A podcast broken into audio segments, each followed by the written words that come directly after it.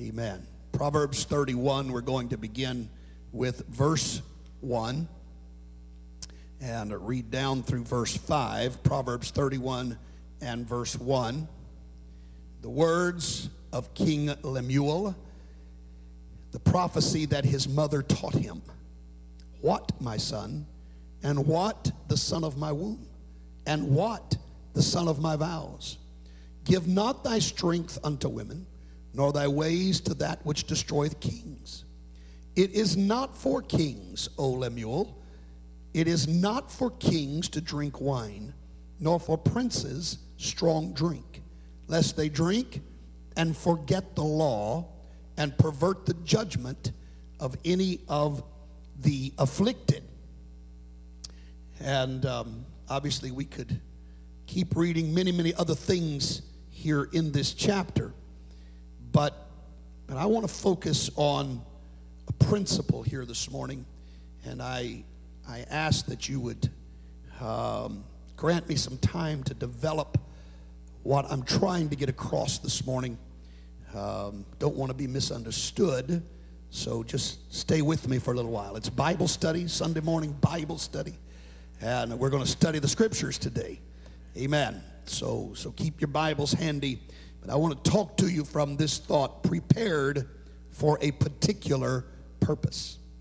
Prepared for a particular purpose. Amen. May God bless the reading of His word to your hearts. You may be seated. It is interesting that Proverbs chapter 31, we know and recognize that the book of Proverbs was written by Solomon. Proverbs 31 opens with the words, uh, uh, the words of King Lemuel, the prophecy that his mother taught him. Now, again, we think of the word prophecy, uh, we've got a lot of ideas about that, but prophecy is, is not just foretelling the future. But the word prophecy here in the original uh, Hebrew really means a burdens. It is any utterance. In fact, it can be a tribute, it can be a song, but it is the delivery of an idea, the conveyance of a principle. And this is what Solomon said. He said, As I finish this book of Proverbs, as I conclude this book of wisdom, that there is something that I want to pass on to everyone. And it is that which was handed to me by my mother. My mother instilled some principles in me that were valuable, in fact, invaluable to me. And I feel that these things need to be passed on to others because it was the the impartation of these principles that made me what I am today. And of course, before the chapter's over, as I mentioned, he uh, begins to describe the virtuous woman, the picture of perfection among her peers. And uh, this was obviously something he felt his mother had taught him, not so much in her words, but by her actions. Hallelujah. Amen. I, I, I do believe that uh, lifestyles are more quickly caught than taught. Anybody hear what I said? I believe lifestyles are more quickly caught than taught. Our children see the lives that we live, and they learn more by the way we live in front of them than by the words we speak to them. Amen. And I believe that what Solomon was doing as he dealt with the virtuous woman is he was really describing what he had watched in the life of his own mother. Amen. Uh, he then begins to expound here in the first few verses of chapter 31 on these principles that his mother had instilled in him. And, and we want to look at those principles and we want to talk about them just briefly before I get to where I want to go this morning. But, but there's something else that I want to first draw your attention to, and, and that is uh, what he said here, the way he identified himself in uh, this book. Amen. Um, let's, let's look again at verse 4 and, and listen to what Solomon says. It is not for kings, O Lemuel.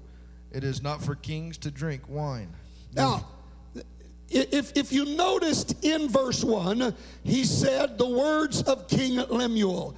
Now, why did he identify himself as Lemuel when his name was Solomon?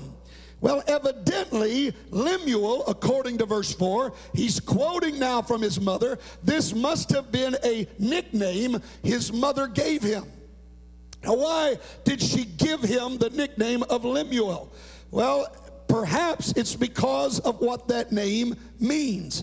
Lemuel is a compound Hebrew word. It's made up of two separate words, uh, lemo, which means for or belonging to, and El, which is the Hebrew word for the Almighty God. Elohim.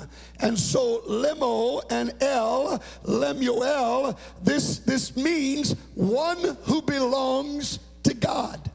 I believe the very first principle that she instilled in him was Solomon, you are God's child. And I'm here to tell every parent under the sound of my voice there is no greater principle you can teach your child than to instill in them that they belong to God. It doesn't matter what the rest of the world thinks about them. They don't have to try to achieve success in the eyes of anybody else. But the key to their life is that they seek to please God. First and foremost, they are the children of Almighty God. Hallelujah. Amen. Hallelujah. And so let us let us look at some of the things that that uh, Bathsheba taught Solomon, some of the things that she instilled in him. Read verses 3 and 4. Give not thy strength unto women, nor thy ways, nor thy ways to that which destroyeth kings. It is not for kings, O Lemuel. It is not for kings to drink wine, nor for princes strong drink. Now, now remember, at this point, he's a child. He is recalling here in chapter 31 the things that his mother told him as a little boy. Are you following me? And yet, what is she telling him? What is she teaching him? She's saying, Son, there are some things that a king should never do. Now, she's not saying the son of a king. She's telling him, you've got to live your life as a king. Well, hallelujah. She believed that her son was destined for the throne. And so, in accordance with that belief, she did everything she could do to train him in the ways of royalty. She was making room for the great things that were going to take place in his life. She didn't wait until he turned 18 and then start telling him, now look, you got to fix this and you got to fix that. I'm telling you, I, I do not understand the mindset of parents today who say, I'm going to raise my kid and let them decide what they want to do when they turn 18. Now, I'm not talking about jobs, I'm talking about with regards to their relationship with God. I've literally heard parents say, I don't want to force my religion on my kids. I'm just going to wait till they get 18 and they'll make their own decision. I'm going to tell you something, parents. They're going to decide based on your lack of decision. And what they're going to decide is, I don't want anything to do with church. You've got to start from the very beginning, amen, determining the direction of your child. There is an old saying that as the tree is bent, so shall it grow.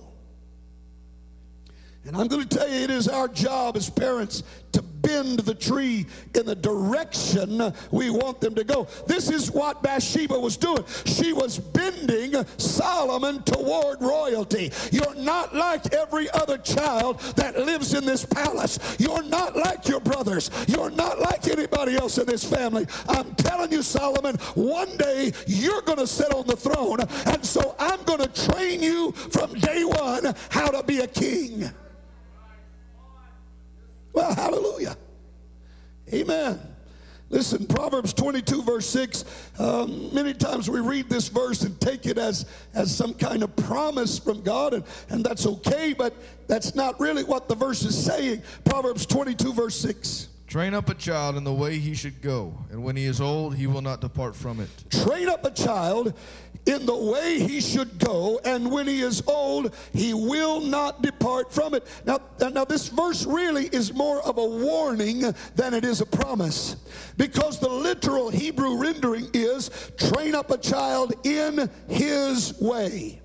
In other words, if you let a child do his own thing all of his life, then when he becomes an adult, he's not going to listen to anybody.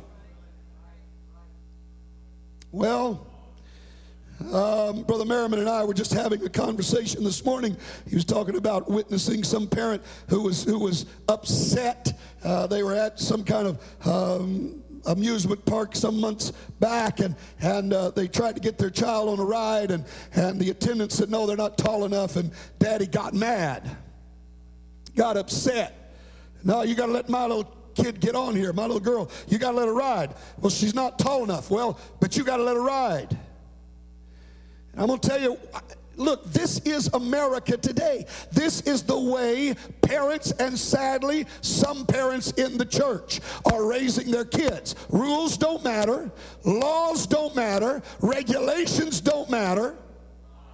We'll help you get around it, we'll find ways to get around it. Well, I'm telling you the truth this morning.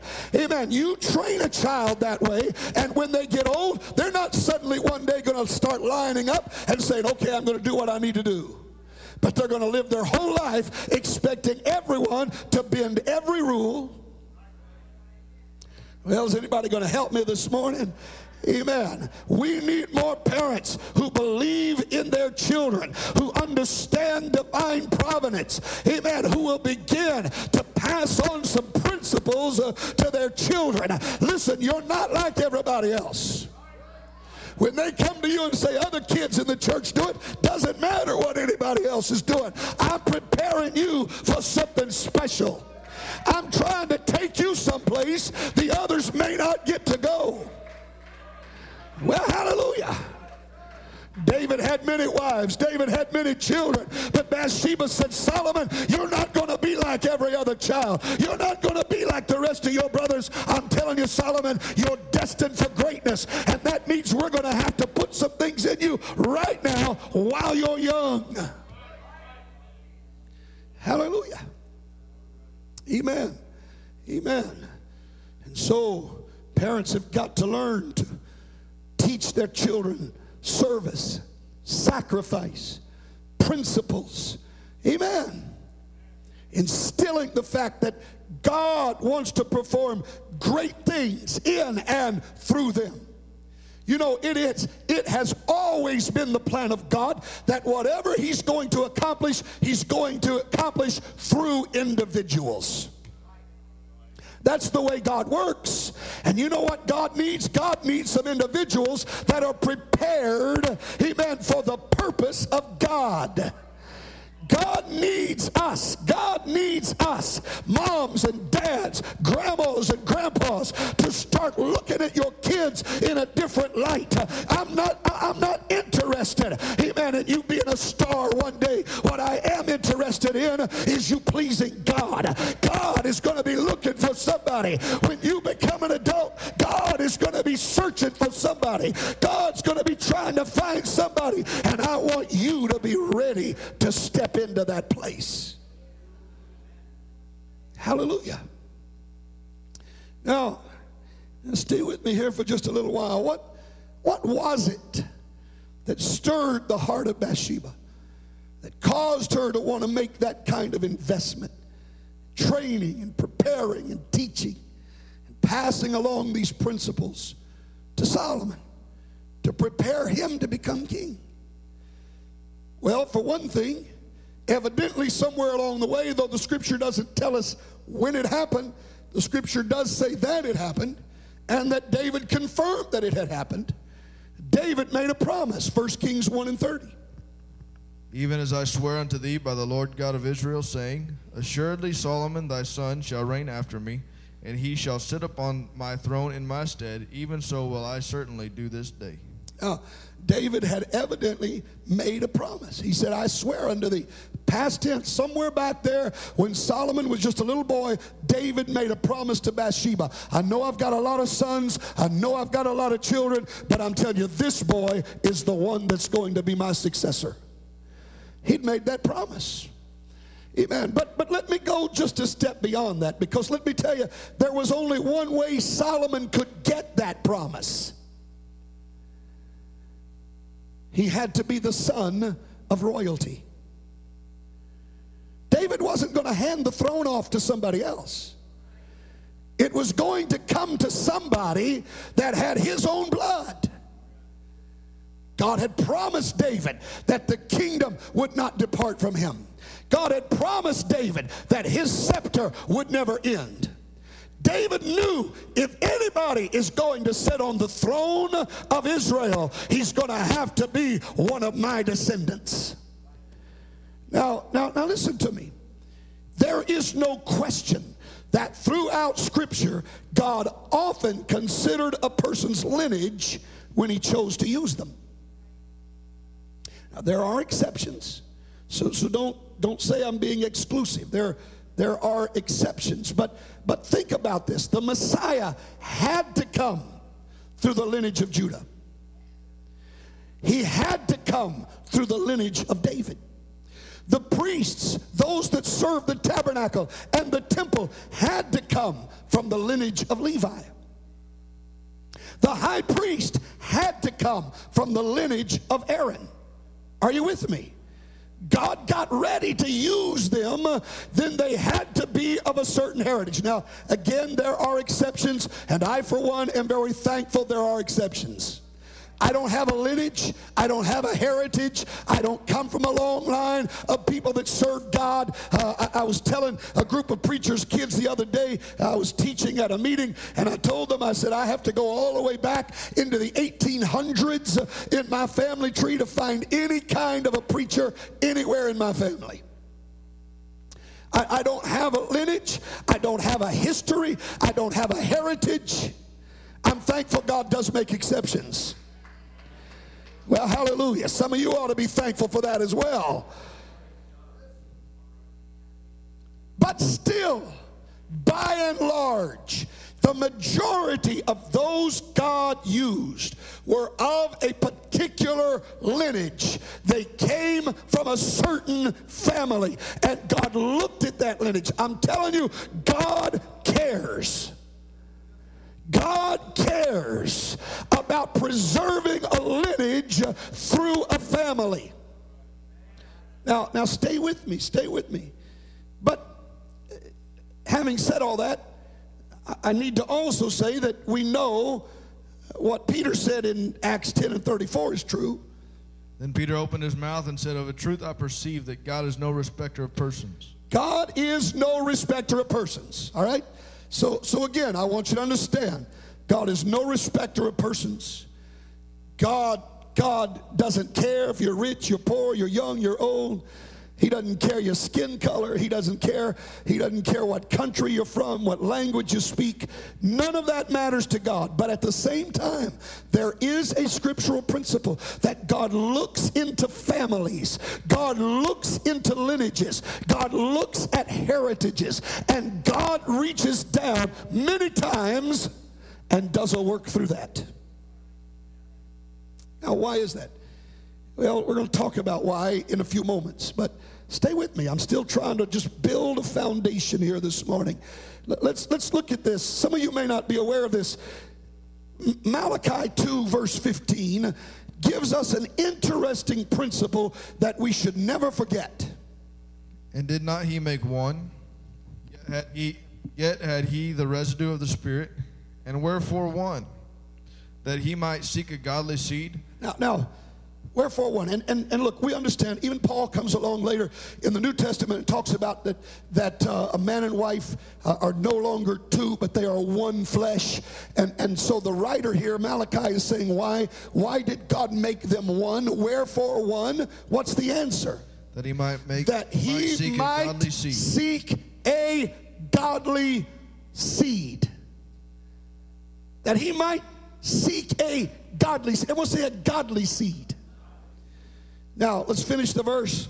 Therefore he take heed to your Therefore, spirit, watch your spirit. and let none deal treacherously against the wife And, and be youth. careful. Be careful how you deal with one another in your marriage.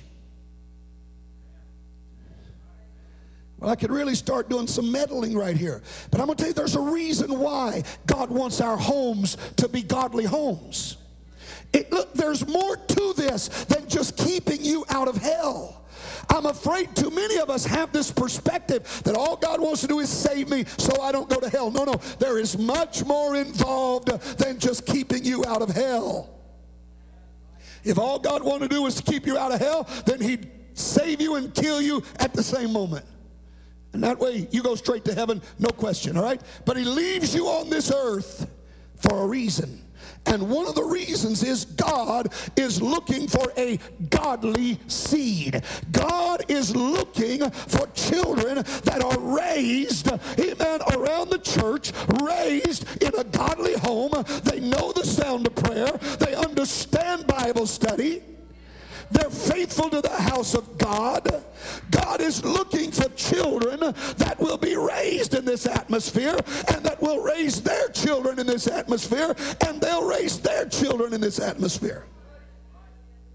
God wants a godly seed. God is not just concerned about saving individuals, God cares about saving families.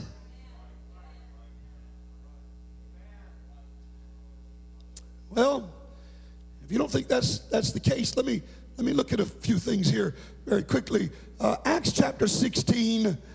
Um, we, we know the story, and it's been preached. Paul and Silas in jail, and midnight they prayed and sang praises, and, and all of that. But but there's there's something here that I'm afraid we miss in this story because we get excited about the earthquake that set them free, and that's all the farther we read. But listen to this Acts 16, verses 28 to 34. And Paul cried with a loud voice, saying, Do thyself no harm, for we are all here. Uh huh. Then he called for a light and sprang in and came trembling and fell down before Paul and Silas and brought them out and said, Sirs, what must I do to be saved? And they said, Believe on the Lord Jesus Christ, and thou shalt be saved. Now, usually, house." well, stop, stop. Usually, that's all we ever hear quoted. Believe on the Lord Jesus Christ, and thou shalt be saved. But do you see that in your Bible the sentence does not end there? That's not all Paul said. He didn't say, believe on the Lord Jesus and you're saved, end of discussion. But he said, when you believe on the Lord Jesus Christ, God's going to start a process in your life. God's not just looking at you, Mr. Jailer, but God's looking at Mrs. Jailer, and God's looking at Jailer Jr. Yes, sir. Thou shalt be saved and thy house. Read. And they spake unto him the word of the Lord, and to all that were in his house. And to all that were in his house. Read. And he took them the same hour of the night and washed their stripes and was baptized. And was baptized. He and all his- and all his. Straightway. Straightway. And when he had brought them into his house, he set meat before them and rejoiced, believing in believing God, in God with all his. Ha- I'm preaching to you this morning. God is looking to save entire families. God wants a godly seed. God wants a godly seed. Listen, I'm thankful. I'm thankful for every drug addict that comes in and gets delivered and starts living for God. I'm thankful for that. I'm thankful for every alcoholic that comes in and lays down their bottle. God fills them with the Holy Ghost and sets them free. I'm thankful for that. But I'm going to tell you, there is something to be said for these children that are sitting on the pew today that are being raised by a mom and a dad that love God. There is something they can do that nobody else can do. They are, they are being prepared. If you're training them right, if you're teaching them right, that God is preparing them for a special place of service in His kingdom. Okay, one example's not enough. All right, all right, so let me give you another one. How about Zacchaeus? Luke 19, verses 5 through 9. And when Jesus came to the place, he looked up and saw him and said to him, Zacchaeus, Zacchaeus, make haste make haste. come down. Come down. For today, For today, I must abide I must abide. Now, listen, if all he's doing is trying to reach Zacchaeus, he can do that right there in the street. But Jesus is not just looking at Zacchaeus. Let's read on. And he made haste and came down He made and haste and came down. joyfully. Uh huh. And when they saw it, they all murmured, saying that he had he, that he was gone to be guest with a man that is a sinner. Uh huh. And Zacchaeus stood and said to the Lord, Behold, Lord, the half of my goods I give to the poor, and if I have taken anything from any man by false accusation, I restore him Now, fourfold. now, now, now, look, they said he is going to be the guest of us. What does that mean? He's the guest of a sinner. What does that mean? He went to his house, right? He didn't just stop there in the street and convert Zacchaeus, but he went to his house. In fact, listen to what Jesus says in verse 9. And Jesus said to him, This day, This day salvation is salvation come not to this man, but to this house. house. God is looking to save families. I hope somebody's hearing what I'm telling you this morning. God is wanting to save families. All right, let me give you another one. Acts chapter 10. Acts chapter 10, beginning with verse 1. There was a certain man in Caesarea called Cornelius, It's centurion of the band. Yeah, we, we know the story of Cornelius, don't we? we? We know about Cornelius. We talk a lot about Cornelius around here. It's an important story, but I'm afraid we don't really know all the details of Cornelius the way we should. Read. A devout man He was devout. and one that feared God. He feared God with all his heart, with all his house. which gave much alms He gave people big offerings and prayed to God and he prayed regularly. That's quite a bit of qualifications there, if you ask me. Right? I mean, the Bible said he was devout. The Bible said he feared God.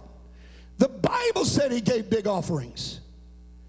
The Bible said that he prayed always. But just being religious and just praying and just giving offerings does not mean a person is saved. Just because a person prays does not mean they are saved. Cornelius did all these things, but he wasn't saved. Let's read on.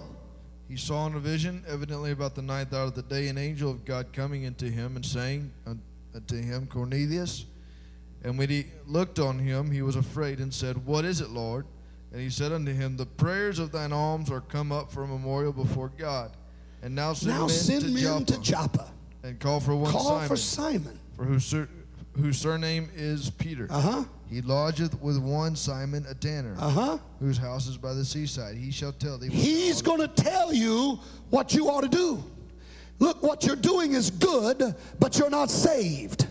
There's more that's got to happen in your life before you can really claim to be saved. God's not disparaging him. The angel's not putting him down because he prays and he gives and he fears God. The angel said, That's great. That's a good start. But we got to go on from there. All right? So we often stop at verse 6, but the story doesn't stop at verse 6. So let's read just a little bit more. Verse 7. And when the angel which spake unto Cornelius was departed, he called two of his Cornelius servants, called two of his servants and a devout soldier and a devout that waited on him that continually. waited on him continually. And when he had declared, And he these things unto declared them, these things unto them. he sent them to Joppa. Now Cornelius, Cornelius, amen, is, is, has had an experience with God, but it's not going to stop with one man. There's something else happening in his home. Well, praise God. Let's go down to verse 44. Amen. And, and let's start reading there. Well, Peter yet spake these So he words, sends for Peter. Peter comes to the house. God's already been dealing with Peter. God's given Peter a vision. In fact, three times the same vision, uh, letting Peter know you don't worry about who they are. You just go and, and reach them. And so Peter comes, Peter preaches, and while Peter is in the process of preaching, the Holy Ghost fell the Holy. Ghost fell. The Holy Ghost fell on all all them which heard the word. not on him, not just on Cornelius. It wasn't a one man congregation that day, but there was a whole household that was gathered together to hear the word of the Lord. Amen. Somebody get what I'm telling you today. God's not just looking for an individual, but God wants to save families. All right, he, the Holy Ghost fell on all them which heard the word. Read. And they of the circumcision which believed were astonished, as many as came with Peter, because that on the Gentiles because that on the poured- now wait a minute because that on the gentiles not a gentile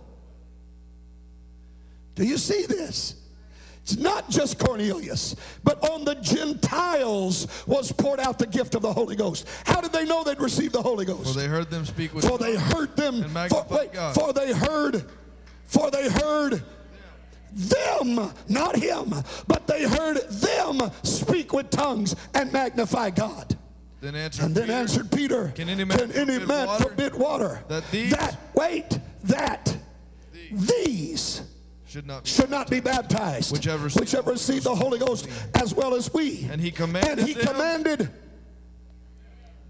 yeah, you're getting it, aren't you? Amen. It wasn't just Cornelius, but it was all of his household. It was the soldiers that waited on him. It was the servants that attended to him. Everybody under that roof. God wasn't just reaching for one man, God was reaching for a family. And he to be to be baptized, in the name of the baptized Lord. in Jesus' name. Amen. I, am telling you today. I'm t- now, did, did that not convince you? Did, did, well, let's let's hear what Peter has to say. Let's go one more chapter, chapter 11, verses 13 to 15, and let's see what Peter says when he's telling the story later on. And he showed us how he had seen an angel in, the, in his house, Yeah, he's talking about what Peter, uh, what Cornelius said to him. which stood and said unto him, Send men to Joppa and call for Simon, whose surname is Peter, Uh-huh. who shall tell Who thee shall words, tell thee words whereby thou- whereby thou and all thy and house all thy house shall be saved. shall be saved. And as I began, as to I speak, began the to Holy speak, Ghost fell the on Holy them. Ghost fell on them as on us at the beginning. That's why I'm preaching to you. God, we got to get it. We got to get a revelation of this. God is interested in having godly seed. Look, misunderstand me. I am thankful when a sinner walks in off the street. We've got to have that, but we've also got to have some moms and dads, some grandmas and grandpas that understand the reason we've got these kids is not to take care of us. It's not to provide for us in our old age, but it is to give God something He can work with. Our job is to raise these children in a way that God will naturally reach down and say, I pick this one. I want this one. Well, hallelujah. Amen. So why? Why? Why does God want a, a godly seed? Why? Why is it so important that families live for God? Why does that matter? Well, really, the answer is pretty simple. Think about it. Who better to step into a position than someone that's been raised around it and knows the business inside and out? Right? Now, I know America's changed. I, I know that, that, that we're not uh, we don't do things the way they used to be done. But for many years in this country, men would sacrifice their lives to build a business. But it wasn't just their business, it was a family business. And from the time that their children were born, if it was a store, they'd have those little boys or those little girls in that store. They'd be learning the product, they'd be learning the prices, they'd be learning how to. right?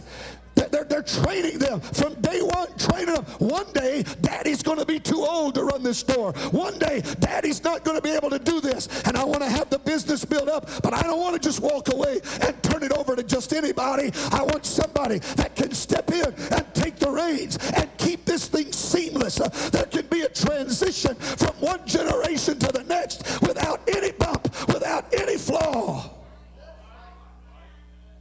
if they've been trained in it, if they've lived in that store, if they've slept on the floors of that family business, if they've heard mom and dad talking around the supper table about the family business, then they don't have to go through on the job training. They don't have to enroll in college to learn business management. From the day they were born, they were learning business management. They were being prepared for a particular purpose. I'm raising you with the idea that the day's going to come, I'll step out of the way and you'll step in. Right? Listen, think about it. While the children of Israel are wandering in the wilderness, those that were born of the tribe of Levi, they couldn't start serving until a certain age. But do you know how much time would be lost? How much downtime it would be if a person, when they turned 30, had to go in and learn all of the intricacies of what went where as they assembled the tabernacle? Right? Think about it.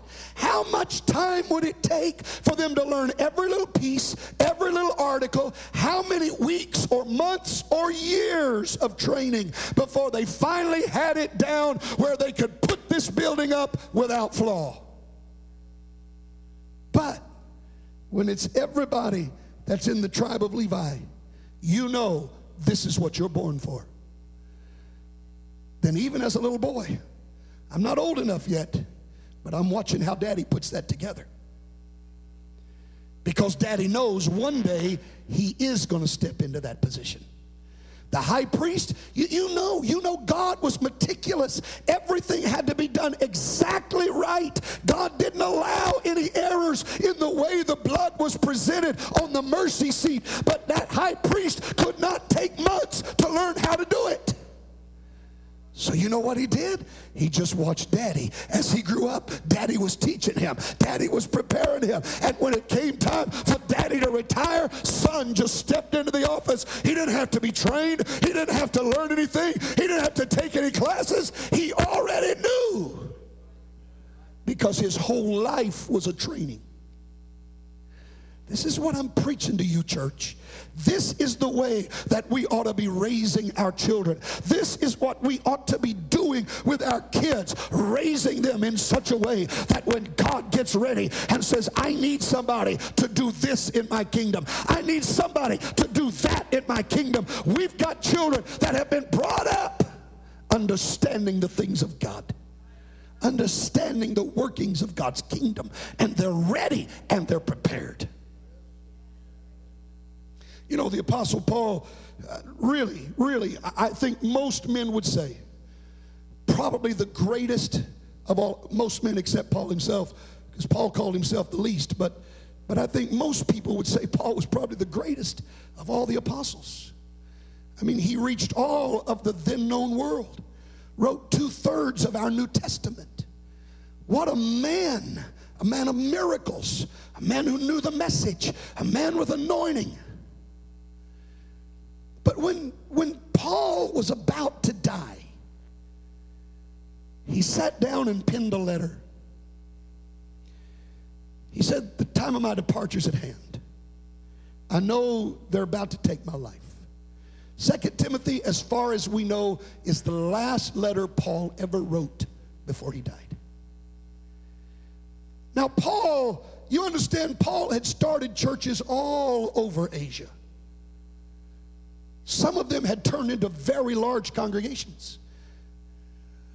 Uh, for example, the church at Ephesus, which Paul began, Acts chapter 19, right? Right? Paul started the church at Ephesus, Acts 19. Do you know that the church at Ephesus grew, according to history, to, to some 20,000 members? 20,000. That's a pretty big church. And Paul had chosen one man to step in and take care of the church at Ephesus. Now, he must have been a pretty bright individual. He must have been a very talented man. Must have been a highly anointed man. Would you agree? I mean, if he's going to take a church of 20,000 people, he better know his stuff. And a lot of other churches that Paul started, and Paul would handpick men and put them there. But when Paul knew his time was up, Paul didn't pick the pastor of Ephesus. He didn't pick the pastor of Corinth. Paul reached out for somebody else. He said, My time's up, but I need somebody else to step into my shoes. So he picks up his pen to write one final letter and this is what he writes 2 Timothy chapter 1. It's a lengthy reading, but stay with me. Beginning with verse 1. Paul, an apostle of Jesus Christ by the will of God, uh-huh. according to the promise of life which is in Christ Jesus, to Timothy, my dearly beloved son. My dearly beloved son. Read. Grace, mercy, and peace from God the Father and Christ Jesus our Lord.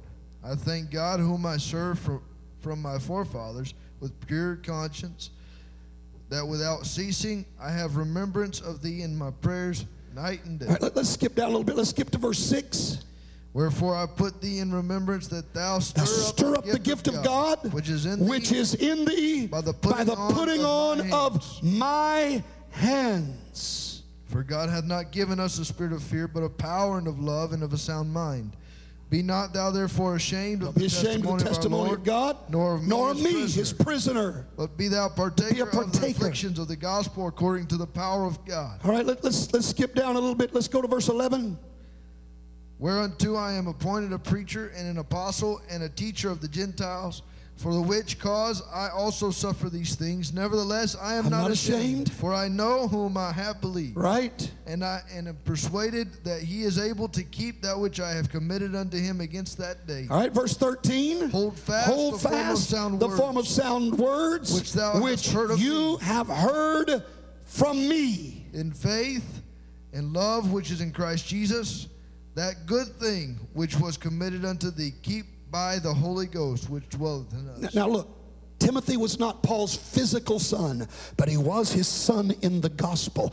And Paul writes repeatedly, What you've got in you, Timothy, it's because I have invested a lifetime of training you, of preparing you. I knew this day was coming. I knew that my time would be up. I knew that I would finish my course. I would run my race. And when I'm gone, somebody has got to pick up where Paul leaves off. And so I'm looking to you, my my son in the gospel. I want to pass this on to somebody that from the very beginning has been trained this way. Well, hallelujah. I believe that's what God's looking for. And I believe that's our responsibility as parents, excuse me, and grandparents. Hallelujah. It's not so much in whether they learn the family business, but whether they learn God's business. Now, what's all this got to do with baby Camden? Well, everything. Everything. I want you to consider for a minute Camden's lineage. Camden's great great grandmother declared this apostolic message. Camden's great grandfather pastored this church.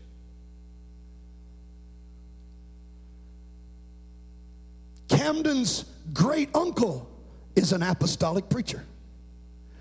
his great aunt is married to an apostolic preacher.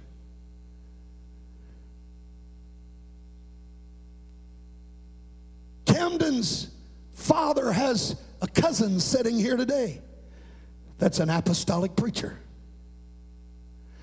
Camden's dad is an apostolic preacher. His grandpa is an apostolic preacher.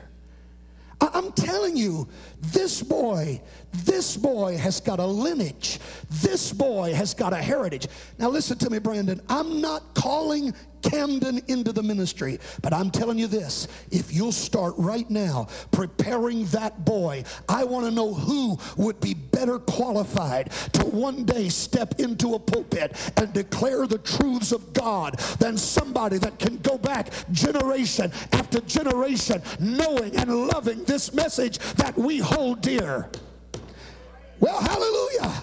I'm telling you what an opportunity Brandon and Andrea have to take this child and shape his life. I'm not interested in whether he can play ball. I don't care, amen, if he can if he can perform algebra. I'm not interested, but I'm telling you there is an opportunity that is afforded to you as a couple that you can take this life uh, and so shape it and so bend it. Uh, amen, that when God looks around 15, 16 17, 18 years from now, and Says, I'm looking for somebody. I need somebody. I'm looking for an evangelist. I'm looking for a home missionary. I'm looking for a foreign missionary. God doesn't have to look very far. He can just go down the family tree and see somebody that was raised.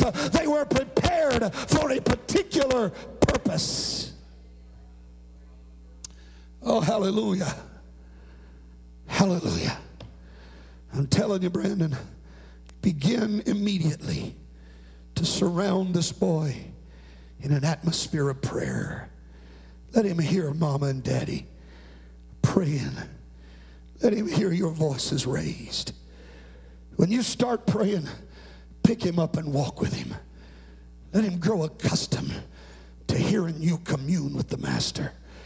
Times when you're studying your Bible, hold him in your lap Read it out loud. I know he doesn't understand it now, but let him be familiar with it. It's no secret. This is what I've done with all of my grandkids. But the moment I got into that delivery room and got my hands on Camden, the first words out of my mouth were, Hear, O Israel, the Lord our God is one Lord. Then Peter said unto them, Repent and be baptized, every one of you, in the name of Jesus Christ, for the remission of sins, and ye shall receive the gift of the Holy Ghost. I wanted the first words he ever heard Grandpa say to be the words of God Himself. I want them to be words of doctrine, words of truth. It may take a little getting used to, but when you're reading your Bible, don't just read it to yourself, but hold him in your lap and let him hear you read those words. Though they don't make any sense now, though he doesn't comprehend them now, let it be the earliest memories he's got. Some mom and dad that prayed, that loved God. Hallelujah. Hallelujah. When you're singing to him to get him to sleep, sing the songs of Zion. I'm telling you, Brandon, this is a special boy. God's blessed you with a special boy, and He's giving you a special opportunity, and He's charging you with a special task. This can't be like every other child, He can't be like everybody else. Hallelujah. When you start studying for a message and you're seeking God for direction, let Camden be there to hear you. Let him listen in on some of those private moments. Let him be a part of what you're doing. Do everything you can do to equip this boy for God's service. And as I said, God may not call him to preach, God may not put him in the ministry, but I'm going to tell you that kind of preparation and that kind of raising is going to benefit the kingdom of God wherever God puts him. it's certainly not going to hurt him. Hallelujah. Hallelujah. Praise God. And, and, and look, I, I don't want to make this exclusive to every parent under the sound of my voice. You've got the same opportunity. You've got this. I, you may not have the lineage that Camden's got, but I'm telling you, thank God for exceptions. Let your son be the exception. Let your daughter be the exception. You may not have a grandma and a grandpa that's preachers, but you do have a mama and a daddy that love God, and we're going to put that love for God in your heart. I'm telling you, the world is growing more and more wicked. If we ever needed men and women to stand up with backbones and declare the counsel of God without fear and favor, we're going to need it in the days ahead. But it's only going to happen if some parents will raise up a godly seed prepared to do the work God needs done. If you'll come to the music,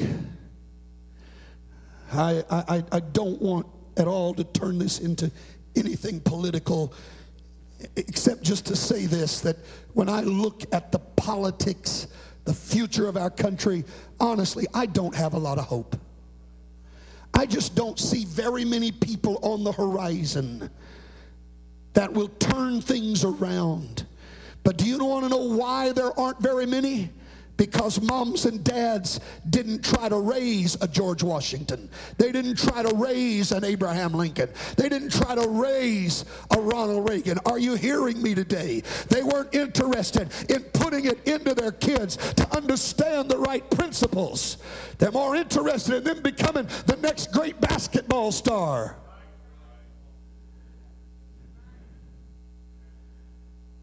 Well, it's a sad truth. They're more interested in pursuing lives that have already proven to be destructive. And this country's hurting because parents and grandparents didn't have the foresight to start trying to raise a child. One day, one day, this nation's to need you. One day, this country's to need you.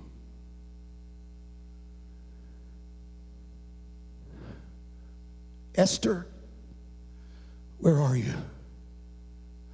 Where are you? And her uncle said to her, Who knows? But what you are coming to the kingdom for such a time as this. Who knows, Brandon? If the Lord tarries his coming 20 years, who knows? But what God chose to reach down to a couple and say, I need this. I need this boy 20 years from now.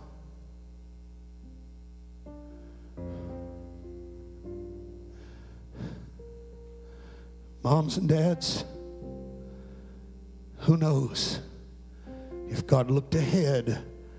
See, he's He's the same yesterday and today and forever. The Bible says he inhabits eternity. That means God's already in tomorrow.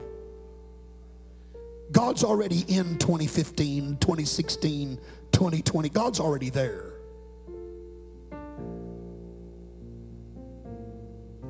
And who knows but what God looks around 20 years down the road and he sees the deplorable condition and said, I need a preacher or I need a prayer warrior I need somebody that knows how to intercede. I know some I need somebody that knows how to shed some tears for lost humanity. I need somebody that's going to know their Bible, that's going to be able to quote some scriptures. I need somebody that's been prepared for this moment. Let's not drop the ball. Let's start working right now preparing our children for whatever God's purpose might be somewhere down the road. Let's stand and let's talk to the Lord together right now, everybody.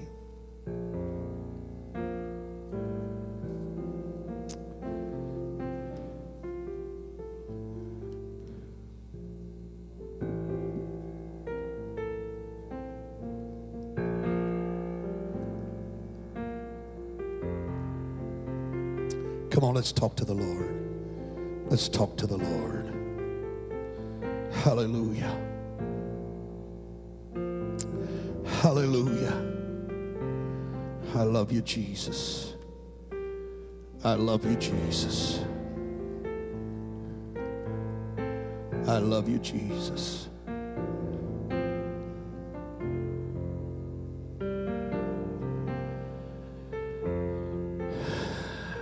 Want you to, you and Andrew, to come stand in the front if you would and bring Camden and any of the family that wants to come and stand with them. We want you to come and gather around them.